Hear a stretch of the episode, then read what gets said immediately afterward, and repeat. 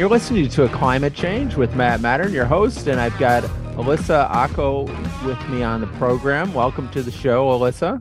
Thanks. Well, tell us a little bit about your background and what you brought you to the environmental movement. Sure. So I knew in high school that I loved math and science, but I really had no idea what I wanted to do with that. So I went to college for engineering, and thankfully there was this small department that was called Atmospheric, Oceanic, and Space Sciences that was in the College of Engineering, and it just sounded so cool. And I remember meeting with the director of the program, and he told me all of these plans he had to send students into tornadoes to go tornado chasing and to strap instruments on their belt and hang glide into storms, I think in Wyoming, to be one with the atmosphere. And I just remember thinking, this is awesome. This is what I want to do. And then through that department, I learned about climate change, and I had never heard about it before, which is kind of mind blowing to me that I'm so embedded in that world now. But even when I was in high school, I didn't even know that it existed. And learning about climate change and how, you know, it's arguably the biggest challenge of our time, and it affects everyone everywhere, and it touches every aspect of life. I was immediately compelled to study it more. And then through one of the department heads' really cool immersive programs with the students, I was able to travel to Greenland. And there I was able to see firsthand the rapid melting of the ice sheet. And that was really a life-changing moment for me. And it just solidified that this is something I wanted to learn more about, study, and also be part of the solution. So then where did you focus your studies on in the next phase?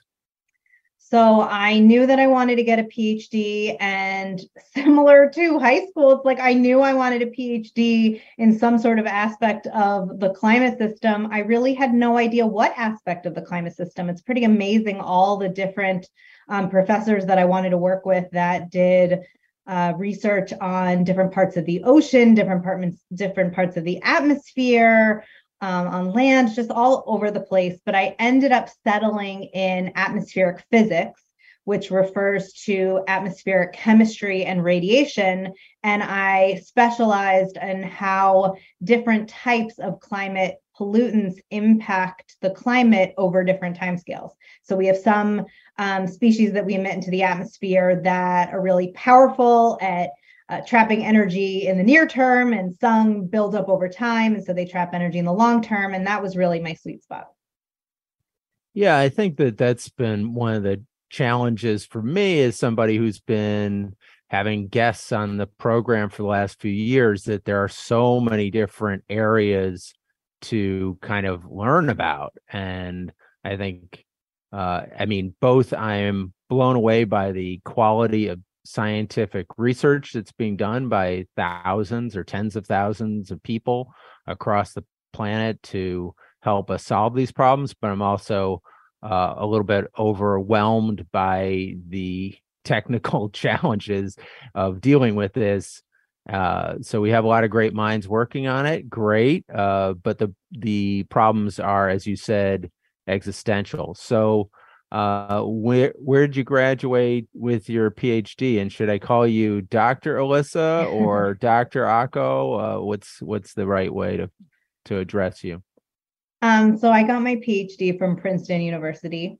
It was in atmospheric and oceanic sciences, and it was a really great experience because they also have a really renowned policy school on campus. So I was able to also get a certificate in science, technology, and environmental policy, in addition to my PhD in atmospheric and oceanic sciences. So it really exposed me to that science policy interface. And Dr. Ocko is perfectly fine. Well, Dr. Ocko, I think that certainly the policy part of this puzzle is certainly immensely challenging. And I was just talking to a friend about the issue of electric cars, and that we're making tons of electric cars, but Maybe we should be making less major electric cars, like truck size ones, and more smaller ones, because we're using a lot of lithium for these batteries for monster trucks, versus we probably need more Prius-sized vehicles. Nobody really wants to hear that, but that's kind of like a pretty basic science 101. There's less battery materials used in a smaller engine than a larger one. Yeah, I mean, yeah, you touch on a really central issue to this whole challenge, which is social acceptance and the ability for people to really change their behaviors, which is a key part of the problem and the solution. My parents, they know climate change is caused by humans. They know it's one of the biggest deals of our time. They know what I do. And yet they would prefer me to drive a larger vehicle because they think it's safer. So there's that element too, that people that are fully aware of the problem and the consequences, would still choose a larger vehicle because of reasons like that. And then there's also, I have two young children, and we literally can't fit everything in our. We have a hybrid. We have a hybrid Camry, and we can't fit everything in there anymore when we travel. So we need an SUV, and for that we have a RAV4, and it's a hybrid. And so we're trying to be as environmentally friendly as we can, but we need a bigger vehicle. So that's just taking into account someone who's very well aware of the issue and still struggles with this challenge of the size of the vehicle. So then you just imagine how many people aren't as aware of the challenge or are resistant to changing their behaviors for other reasons. And then it just, it spirals out of control. Sure. And I don't want any environmental shaming going on our show, but, I do drive a hydrogen vehicle, but I really think that that's kind of the way of the future, but probably more Uber-like public policy that all of us don't need to have cars. And if we could do with less cars, that we would be better off as a society. I was in Copenhagen, over the summer, and they are using bicycles so much. And I mean, of course, that saves a lot of greenhouse gases when you ride a bike. But that's a little bit longer leap. Why don't we head back to your specialty, which is these gas emissions? And I know there's a lot of sources of these greenhouse gases, oil products, landfills, agriculture. What are we going to do? And what's the rate of change that we need to achieve to successfully avoid an existential climate change that will kind of wipe out the species? Yeah, so I mean, we emit hundreds of different types of climate pollutants into the atmosphere every day from all sorts of activities. But only a handful are causing the massive amount of warming that we've been experiencing in recent decades. And so there's this common perception that emissions of carbon dioxide are causing today's climate change. And it's true that it's the main cause, but people are often surprised to hear that our emissions of carbon dioxide to date are only responsible for half of the warming we're experiencing today. So emissions of other climate pollutants are responsible for the other half. The latest Intergovernmental Panel on Climate Change report on the physical science basis of climate change suggests that if we look at contributions of climate forcers to today's warming relative to pre-industrial levels, nearly half is from CO2 emissions, which is mostly from the burning of fossil fuels, but also from deforestation. 29% is from methane, which comes mostly from agriculture and energy use, mainly the production and distribution of fossil fuels, and also from waste. 12% is from volatile organic compounds and carbon monoxide from road transportation. 5% is this collection of halogenated gases, which includes CFCs and their replacements. A lot of these types of pollutants are from refrigerators and air conditioners and other industrial activities. 5% is from nitrous oxide, mostly from agriculture through fertilizer use. and around 3% is from black carbon. So when we start to boil the problem down and we look at the main contributors to climate change and how much they're contributing, it makes the problem easier to solve in a way, because you can then look at the different activities that these pollutants are coming from that I just listed, and also the main countries that these pollutants are coming from. And you are really taking this approach where you're drilling it down and coming up with strategies for each one of these, which is something that that scientists and others have really been working on. And I myself have been focused on methane strategies in particular, in terms of curbing climate change in the near term. Well, I did view your TED Talk, and it's a great talk, and I encourage everybody to take a look at that as well. And in it, you do break this down. I guess I have a question: is you were talking about how in Texas the amount of gas that's being emitted, leaked, would be enough to power a lot of homes. I'm wondering what are we doing to stop that, and what more could we do? You'll hear the answer right after the break. I'm speaking to Dr. Ilissa Ocko, climate change. I'll be right back in just 1 minute to get Dr. Ocko's answer.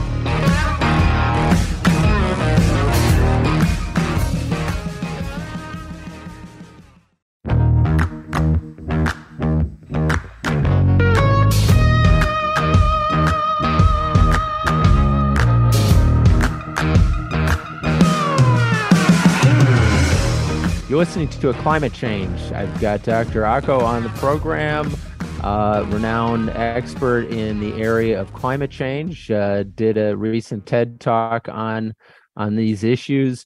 Doctor, tell us a little bit about the methane leakage. In particular, we're talking about oil fields, and why don't we just talk about Texas, because that's an area that you're somewhat familiar with.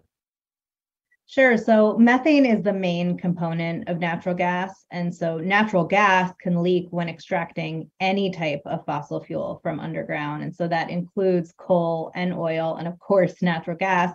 And then when you move the natural gas around, such as through pipelines, but the majority of these leaks can be fixed with existing strategies. The challenge with these leaks is finding them.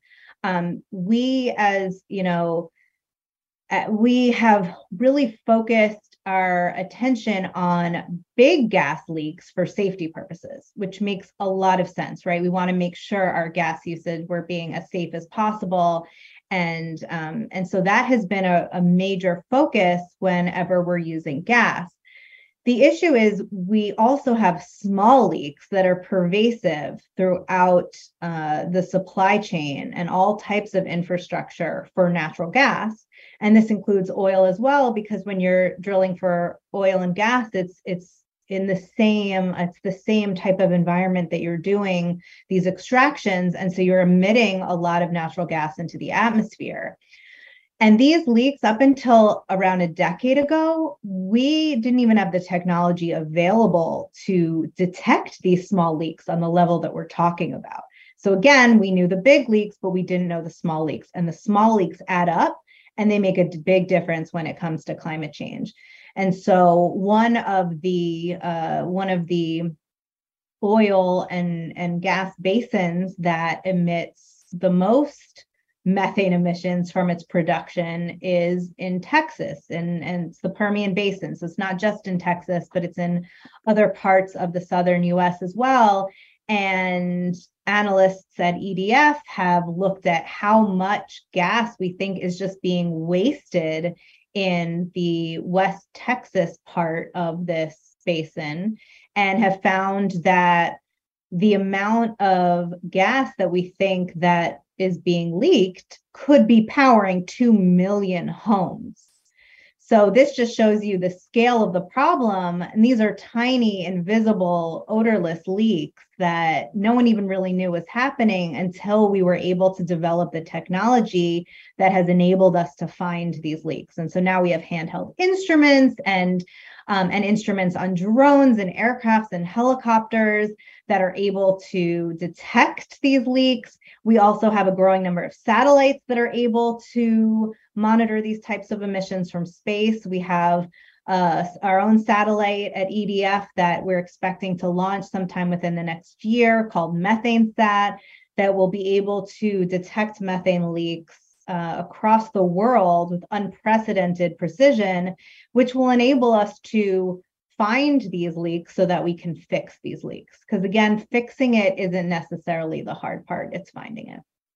Certainly 2 million homes, the amount of gas that's leaking out of these wells and pipelines and refineries is a shocking number. I mean, that's more than the population of a number of states in the United States have less than 2 million people. So that's a lot of gas. So I guess the question, you know, a lot of questions arise from that is like, what actual progress is being made over the last 10 years? What can and will be done over the next 10 years to stop this problem? And even if we're stopping it here in the U.S., I know that other countries are having problems that are far more significant than ours in terms of leakage, such as in Russia. They've got much less sophisticated equipment and much less environmental regulatory protection. So what are the plans? What are the thoughts as to how we can proceed on these different fronts? Yeah, you bring up a lot of great points there, and it certainly is a challenge. I mean, over the past decade, the first step was really being able to quantify the challenge better because we didn't have the data to really know how much methane was leaking from oil and gas systems. Even in the US, we didn't know. So we've come a long way in terms of having a better understanding of how much methane is emitted in the US. And it came out to be around 60% higher than what the EPA had been reporting for methane emissions from the oil and gas sector in the United States. So we've made tremendous progress in terms of just better understanding where the emissions are coming from, what's the overall magnitude of the emissions. That then has helped us figure out mitigation tactics for minimizing the leaks. One strategy is to just deploy best practice systems when we're building out new infrastructure. Obviously, we don't necessarily want to build out more natural gas infrastructure, but when that happens, we now have a sense of what systems are tighter than others. We also, you know, have been able to find really, really simple solutions, just, you know, that are the equivalent to a plumber fixing a toilet in terms of fixing some of these leaks. And that's, so a lot of that has been ongoing in the U.S. where different states, Colorado was the first to create regulations around methane emissions from oil and gas. That has been spreading to other places. Companies have become more and more aware of this issue. And methane, it's a fugitive emission. So it's not something that needs to be emitted in order for you to have your final product in the way that CO2 emissions are kind of a necessary part of different processes. So just, you know, we can prevent a lot of emissions from different activities by just being mindful about it. So a lot of companies have committed to reducing their emissions of upstream methane from their production and their facilities. I think maybe a dozen of some of the top companies in the world in oil and gas have made these commitments. And so we're just trying to, you know, hold everyone accountable to them. So that's been really helpful. Last year or a couple of years ago, we had the Global Methane Pledge, and that was really exciting. Now more than 100 countries have signed on to this pledge to lower their methane emissions by 30% below 2020 levels by 2030. So that's really exciting. And my organization, Environmental Defense Fund, works also with different countries to kind of craft their regulations and incentives for reducing methane emissions as well, particularly in Europe and also China and Japan. So there's a number of different things that are going on all over the place. Russia definitely is the hardest one to tackle, as you mentioned. The good thing about this satellite that will be coming online is that it'll finally give us eyes on the entire globe in parts of the world where you couldn't just go in and fly a drone over equipment to take measurements. So I think we'll have a much better sense of how much is being emitted in different parts of the world. And then we need to strategize about how to reduce those emissions if they're in places like Russia, where it will be harder to get the actions taken that we would like to see. Well, I guess there's another question is whether or not there are any kind of natural or processes that are being cooked up scientifically to maybe sequester methane in the way they're talking about sequestering CO2. Yes, there are definitely efforts to take methane out of the atmosphere called methane removal, similar to carbon dioxide removal. It's definitely not as far along as carbon dioxide removal mechanisms. So it's in the early stages, but it's a really active area of research right now. And I am not very well versed in it, but it definitely is something that is being considered. Well, isn't that something that from a public policy aspect that we should be having this similar magnitude of the Manhattan Project to focus on things like methane removal, potentially CO2 sequestration, rolling out hydrogen where we can produce it much more cheaply, things like this that would get us to net zero more quickly. Yeah, something about hydrogen is that it is also a climate pollutant. Not a lot of people know that. So hydrogen is a tiny molecule. It's even smaller than methane. And we know that methane can easily escape from infrastructure, and hydrogen has similar infrastructure. And where we are now with hydrogen and our understanding of how much leaks into the atmosphere is where we were 10 years ago with methane. We don't know. We don't have the instruments available to even measure the hydrogen that may be leaking from existing systems. And as we plan to scale up our hydrogen initiatives, we have no way of even knowing what the hydrogen leakage could be in the future. So hydrogen itself does not trap heat in the way that methane and carbon dioxide do, but when it breaks down in the atmosphere, it increases the amounts of other greenhouse gases in the atmosphere, including methane, but also tropospheric ozone and stratospheric water vapor. So my research right now is actually focused on better understanding the climate impacts of hydrogen initiatives and trying to determine where and when to deploy hydrogen so that we can optimize our decarbonization strategy and optimize our climate benefits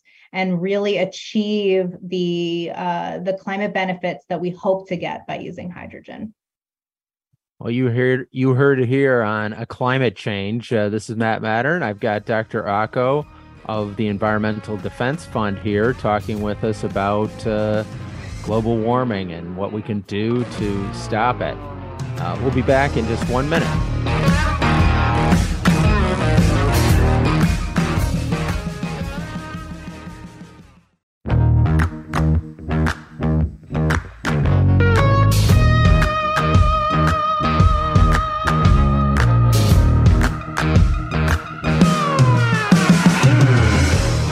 Listening to A Climate Change. This is Matt Mattern. I've got Dr. Ocko from the Environmental Defense Fund on the program. We were just talking about hydrogen and some potential downsides of using it. Doctor, tell us a little bit about how does hydrogen compare to, say, methane or CO2 in its dangerousness to the atmosphere? Sure. So hydrogen is a short-lived climate pollutant, which means it does not last very long in the atmosphere, and it also has short-lived climate effects. So hydrogen itself does not trap heat, but it increases the amount of other greenhouse gas in the atmosphere. But those greenhouse gases, namely methane, tropospheric ozone, stratospheric water vapor, themselves only have short-lived impacts on the climate. So we can basically put hydrogen as a climate pollutant on the same scale as methane, in the sense that it's very powerful at trapping heat, but it isn't an issue in the long term because it doesn't build up over time. And its effects don't build up over time. So when we compare hydrogen's potency relative to carbon dioxide over a 20-year time scale, hydrogen is around 40 times more potent than CO2. For example, methane is around 80 times more potent. So methane is still more powerful than hydrogen, but hydrogen is a lot more powerful than CO2. In the long term, hydrogen's potency is around 12 times higher than carbon dioxide. And for comparison, methane's is around 30. So methane is a stronger pollutant. We emit a lot more methane right now into the atmosphere than we do hydrogen. But hydrogen is kind of this emerging energy source that has dozens of governments making plans to scale up its use as a climate solution.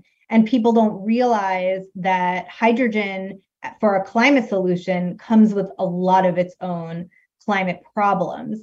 And specifically, it has three main climate problems. So the first is how the hydrogen is produced. Today, 99% of the hydrogen that we produced is using natural gas and coal without CCS.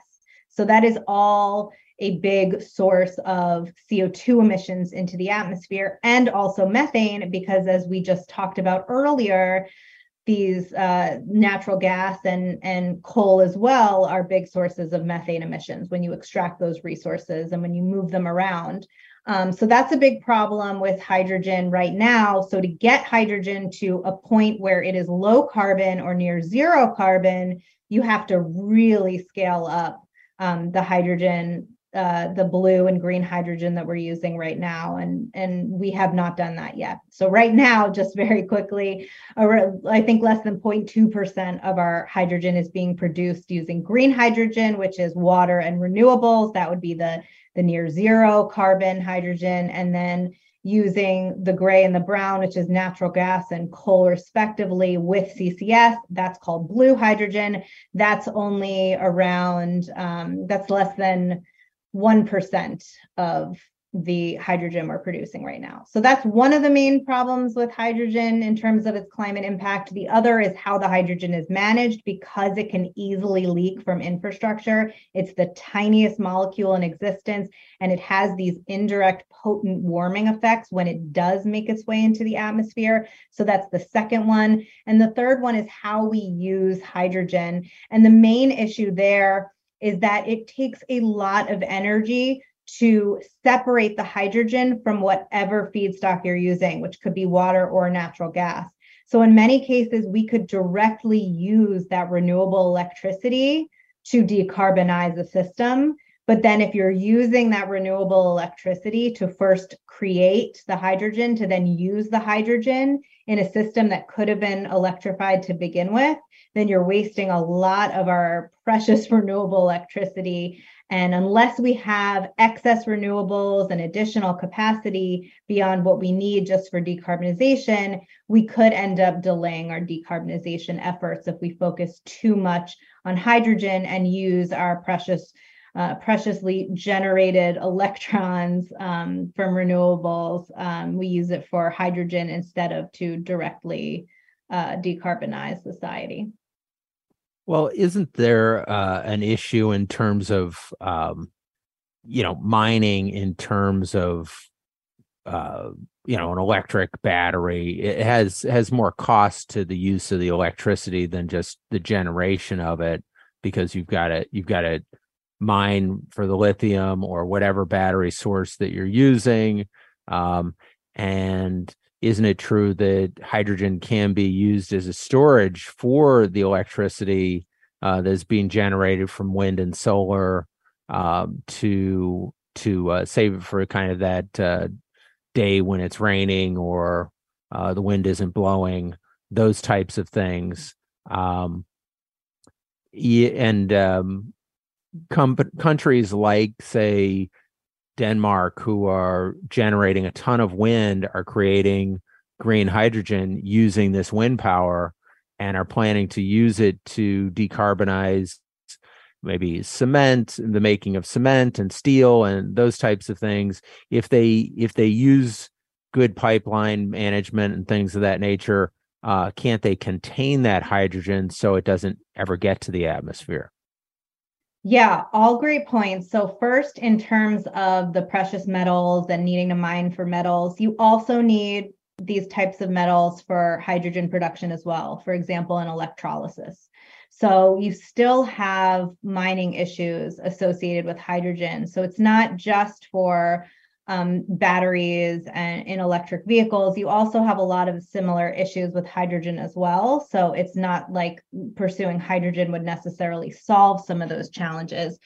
You're absolutely right that there are many use cases for hydrogen where hydrogen will absolutely be part of the solution in our effort to decarbonize society. And that's where we really need to focus our attention on these, what we call hard to abate or hard to decarbonize sectors, where we don't have better alternatives. So it's really more of where there are options to use potentially cleaner or less impactful, harmfully impactful strategies to reduce emissions, for example, by home heating is one of them, where we have, for the majority of the earth, we do not, heat pumps will be sufficient. We don't, so we could, use electricity in that way. We don't need hydrogen boilers, except for some very cold parts of the world. So for things like that, it doesn't make sense to use hydrogen. But there are absolutely applications, like you mentioned, where hydrogen will be vital to the solution. For steel production is one of them. And then, like you were saying about cement, in industries like cement, where you need a lot of really high heat, having hydrogen is, you potentially need that solution because you can't use electricity to get that same level of heat that's needed for those industrial processes. So we really want to make sure that right now we're focusing on these no regrets sectors where we can really feel like, we need hydrogen for these applications. So let's go all in on that. And then there are certain applications where they're just better and cleaner alternatives. And so it doesn't make sense to deploy hydrogen, especially while we're trying to work out these other these unintentional consequences, especially for the climate in terms of using hydrogen. And one of those is, you were saying, like, well, with the pipelines, if we're, they're really tight systems, can we still use it? Yes, the problem is we don't have the instruments available right now to know how tight these systems are. And so once we're able to have more of the equipment needed to get those measurements, and we're able to start building inventories on how much is being emitted from, different regions and different parts of the supply chain and all of that, we'll have a better sense of, where and how to use hydrogen. But right now, because we don't know that information and we could potentially be leaking a lot of hydrogen into the atmosphere from pipelines, for example, we don't want to invest our resources and time into really scaling those up until we have a better understanding of how impactful they are. Well, hasn't the new IRA bill, which is creating some hydrogen, hubs around the country, isn't it doing just that? Or explain to us how that's working. Yeah. So yeah, the IRA provided a lot of funding for hydrogen, specifically hydrogen hubs. And so one of the strategies to minimize hydrogen leakage is to not move the molecules around so much. The more you move them around, the more opportunities you create for leakage. So with these hubs, it could potentially be a really good system for producing and using hydrogen in the same location. And so by having the idea of a hub is that you have a lot of the infrastructure and the end uses co-located with the production. And so you can, for example, be producing your hydrogen next door to where you're producing steel and through using the hydrogen. So hubs could be a really great solution to the leakage challenge. We need to do it right. And we're working very closely with the Department of Energy to make sure that all of these projects are supporting efforts to monitor and minimize leakage in the future as they get going. For example, by including parts in their proposals and their project plans that specifically mention how they will tackle the leakage problem. So that's already underway, and that's something we've been working on. Well, it's great to hear that we've got some good minds on these problems, because they're certainly very challenging. You're listening to A Climate Change. This is Matt Mattern. I've got Dr. Ocko from the Environmental Defense Fund here with us talking about the climate. We'll be back in just 1 minute.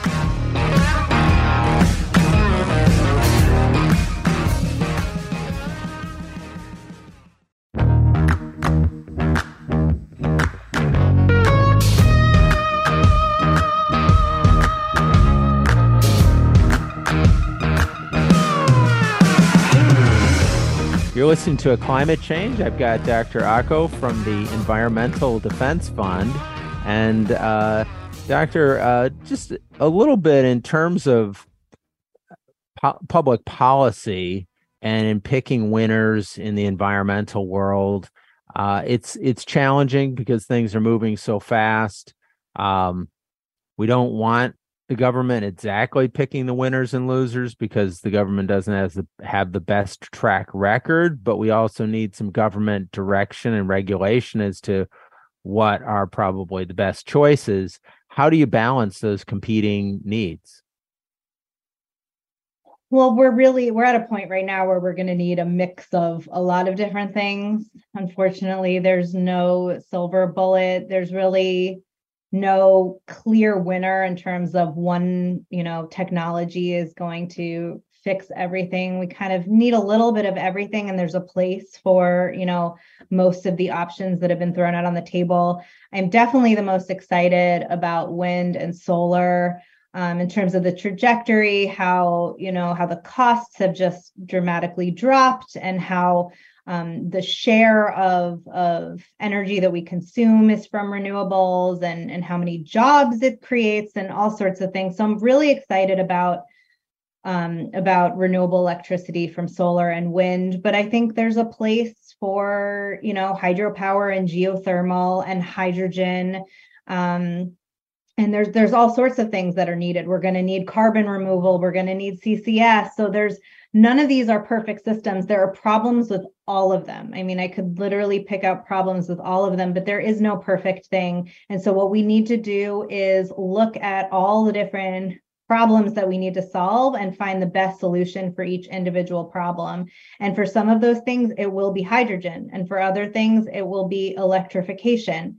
And, in some parts of the world where there's a lot of hydropower, a lot of geothermal, it will be those things. And so I really, don't want to pick winners and losers more than just, there's a whole menu of options, and we need to almost play the game of mapping the right solutions to the right problems to just optimize the system to make sure it's as cost effective as possible, as beneficial to the climate, but also beneficial to the frontline communities and vulnerable populations that end up bearing the brunt of a lot of these issues.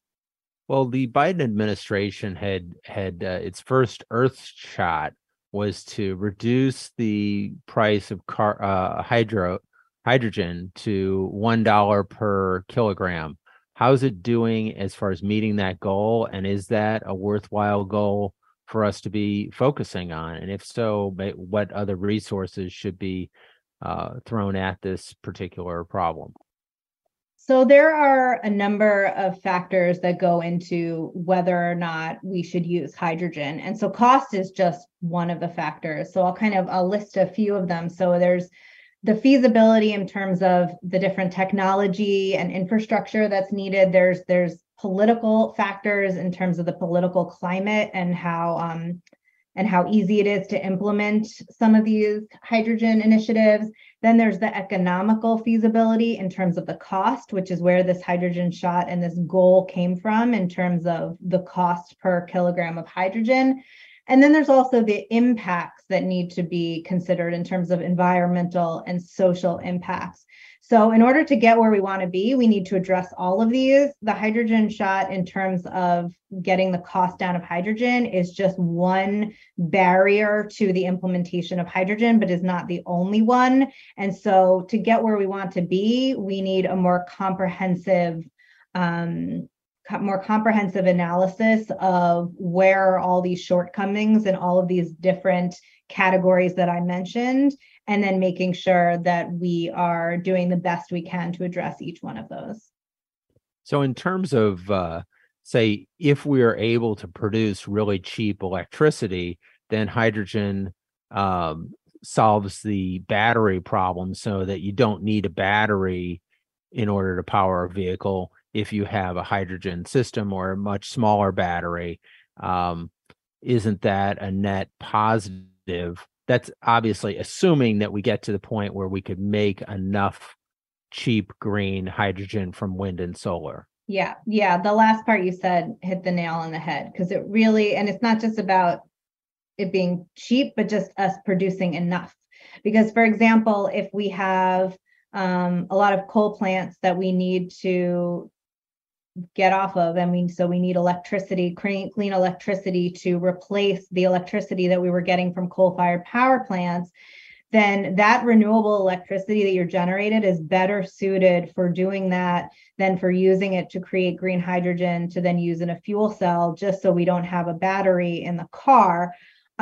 It depends on the weight of the vehicle, but there's, a lot of light duty vehicles and medium duty vehicles where batteries are perfectly fine and more efficient and more cost effective than using hydrogen. When you start to get into long haul trucking or even aviation and shipping, that's when hydrogen becomes part of the conversation and where it does make more sense to use hydrogen. But I will say that we're advancing our battery technology, just as quickly as we're advancing all these other technologies. So who knows where we'll be in the next 10, 20, 30 years, especially by mid-century. We may have, been able to do a better job with the battery storage and not necessarily need hydrogen in the way that we think we may need it now. So we are, moving forward with both of these technologies simultaneously. So we just want to make sure that we're, getting hydrogen right from the get-go, and we're not, just deploying it everywhere we possibly could just because we can or we think we'll need to,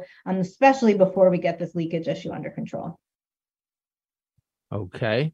Well, tell us a little bit more about methane and what you see as the good signs in the last few years that we're making progress, and what are some of the red flags that you think we need to focus most of our energy on here in the U.S.? Let's just focus on the U.S. for the moment.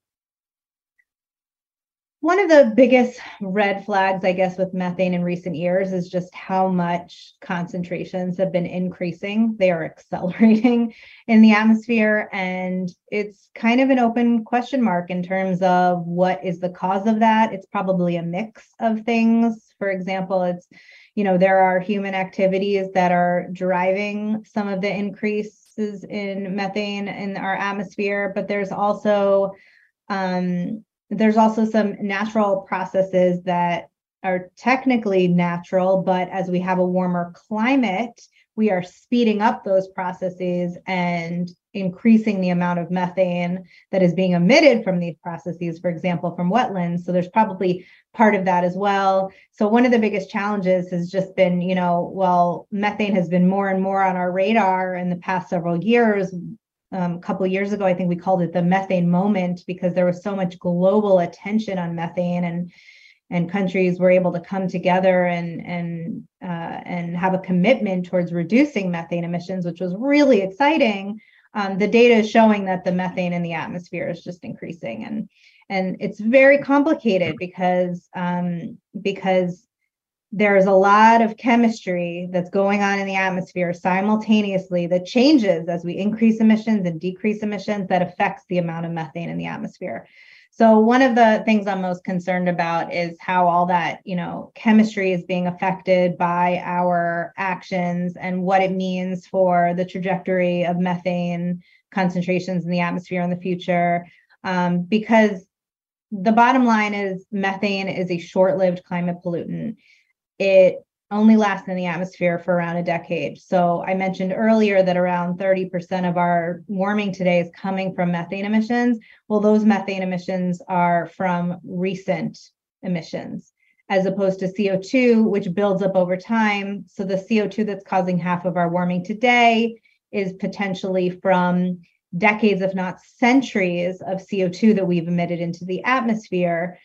So if we were to stop emitting CO2, we would definitely get rid of some of the warming, but it would be more gradual. Whereas if we stop replenishing the atmosphere with methane, we can very quickly slow down the rate of warming in the coming decades. My colleagues and I released a paper a couple years ago where we found that using technologies and strategies that are already available today could cut methane emissions globally in half, which could slow down the rate of warming in the coming decades by 30%.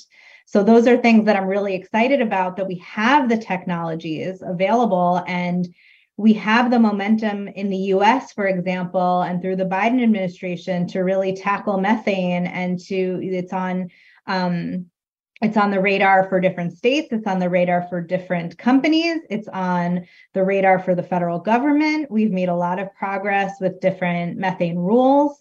And now even in the livestock sector, there's a lot of attention for dairy farmers and what they could do. There's exciting new technologies on the, not even just on the horizon, but that are going through the motions right now and being approved.